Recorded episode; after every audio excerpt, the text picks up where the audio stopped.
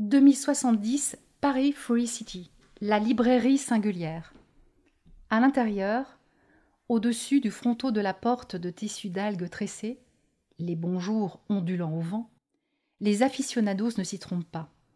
Ils identifient les deux hommes, Louis et Julien, les fondateurs de la librairie singulière. L'artiste de manga Masashi Kishimoto les avait immortalisés en 2032 lors de son dernier voyage à Paris. Dès qu'ils franchissent le seuil de la librairie, Albert, le petit robot à tête on ne peut plus sérieuse, les repère. À leur manière de se retourner, de jeter un coup d'œil rapide en hauteur, d'esquisser un léger sourire et de jeter un regard complice à leur compagne-compagnon. Albert est un algorithme d'archivage habillé d'un corps longiligne, revêtu d'un moto gris noir, long et à épaules larges. Il a la mémoire indexée de l'historique du fonds créé depuis 2020 ainsi que toutes les transactions secrètes de troc avec le monde souterrain.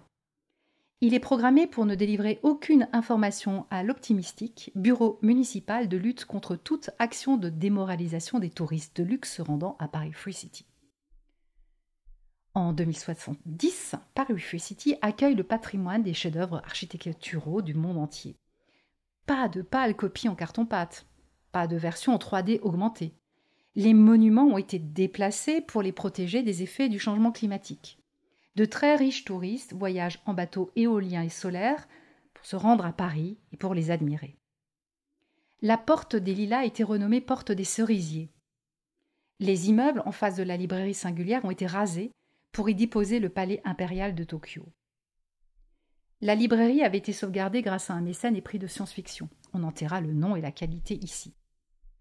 La ville est devenue un paradis de verdure, comme un écran pour le patrimoine mondial.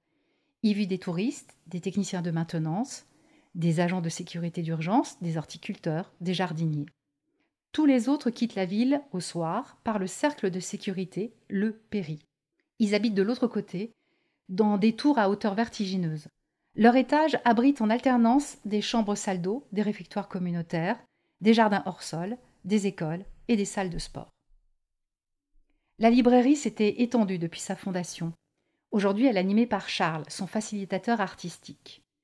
Il règne avec humour et détachement sur une arche de Noé unique au monde de mangas, de livres fantastiques, de romans graphiques, de bandes dessinées, de livres de science-fiction d'une valeur inestimable. La porte est certes aussi légère que l'air, pour autant la sécurité est l'un des points forts de la singulière. Des extra mini drones de surveillance vibrent dans la librairie. Tout le monde sait que certains sont, armés. Le prédécesseur de Charles avait mis en scène un vol et l'attaque d'un des drones comme avertissement, avec diffusion planétaire. Évidemment, les jours où la connexion fonctionnait. Le seul hic est aujourd'hui optimistique. Leur a fait retirer des rayons tous les récits de science-fiction donnant des clés pour la lutte, et toutes les dystopies, particulièrement celles s'attaquant à la société de surveillance, à la prédation, à l'esclavagisme et à la colonisation. Quand Julien et Louis avaient transmis leur librairie, La Croisée des Mondes, aux nouveaux propriétaires et mécènes, ils avaient contractualisé que jamais les ouvrages du fond de la librairie liés à la forêt, les plages, l'eau, l'énergie, le soin, la nourriture, l'habitabilité de la terre, de philosophie, de pédagogie, d'écologie ne seraient vendus à des collectionneurs. Sous aucun prétexte, à aucun prix. Pour Louis et Julien, ces livres, même si c'était de la science-fiction, de l'imaginaire, avaient une valeur d'apprentissage, de médiation culturelle. Ils faisaient partie des communs. Albert, en tant qu'archiviste, s'occupe de recenser aussi ces ouvrages qui se renouvellent régulièrement. Patience, vous comprendrez comment bientôt. Ibuka a un métier peu banal. Elle est addictologue. Louis et Julien, très inquiets de la recrudescence des hikikomori, avaient ouvert une salle de désintox vers 2040. Certains jeunes en dépression en raison des conflits liés à la migration climatique, l'absence d'espoir s'était laissé totalement prendre par l'immersion dans les jeux et ressemblait de plus en plus à des métavers absolus sortant directement du samouraï virtuel. Dans les zones délaissées pour compte où la frugalité règne et les connexions sont aléatoires, les chocs étaient dramatiques. Une privation non désirée, non accompagnée. Ibuka est aidé par Vladimir, qui crée des contenus thérapeutiques à partir de livres papier et numériques qui vaut des burks généralisés émis par des jeunes adultes désenchantés. La Singulière fait partie des 20 cliniques de Paris.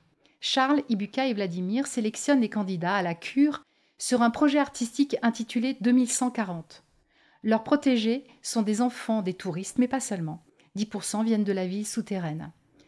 Cette activité de clinique très lucrative leur sert à financer des actions bénévoles, disons controversées, voire plus par l'optimistique.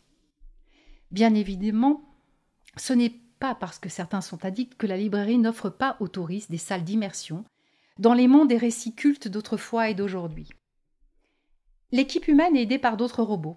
Fini les corvées de déplacement des cartons, de placement des livres dans les rayons, de classement, de réassort. Un robot logistique prend tout en charge. Un autre est une imprimante 3D autonome qui sait quand et quoi fabriquer pour réparer tout matériel.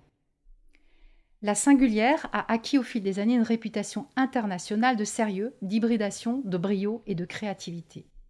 Charles, en tant que facilitateur artistique, assure lui-même la curation de l'espace de performance. Une scène où par exemple se produisent des artistes qui clament leur texte, tout en clément une immersion sensorielle totale. Mais ce n'est là que l'apparence des choses. Louis et Julien avaient toujours été, selon les expressions des années 20, engagés. Un demi-siècle plus tard, des millions de réfugiés climatiques exilés, des virus immaîtrisables ont encore plus clivé les habitants de la Terre. Les riches vivent comme des demi-dieux dans un monde high-tech et les humains jetables dans des zones du dehors. Pour autant, une vie viable, certes frugale, mais solidaire, s'est inventée dans des communautés des simples, partout en France, et aussi dans les souterrains de Paris Free City. La singulière est toujours à la croisée des mondes. Un escalier dans la librairie des origines descend dans les réserves.